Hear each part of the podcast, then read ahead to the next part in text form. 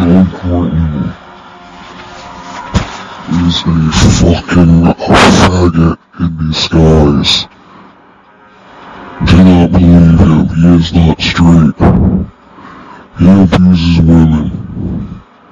He loves cock. He loves big black cock.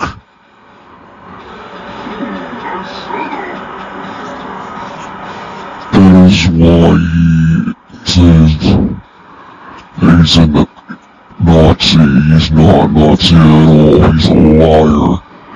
He loves big black cock. Oh, he wants that cock.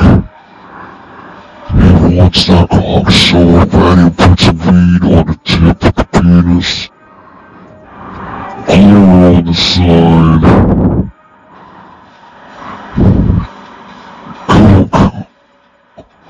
And dollars and so he snorts up to the cock.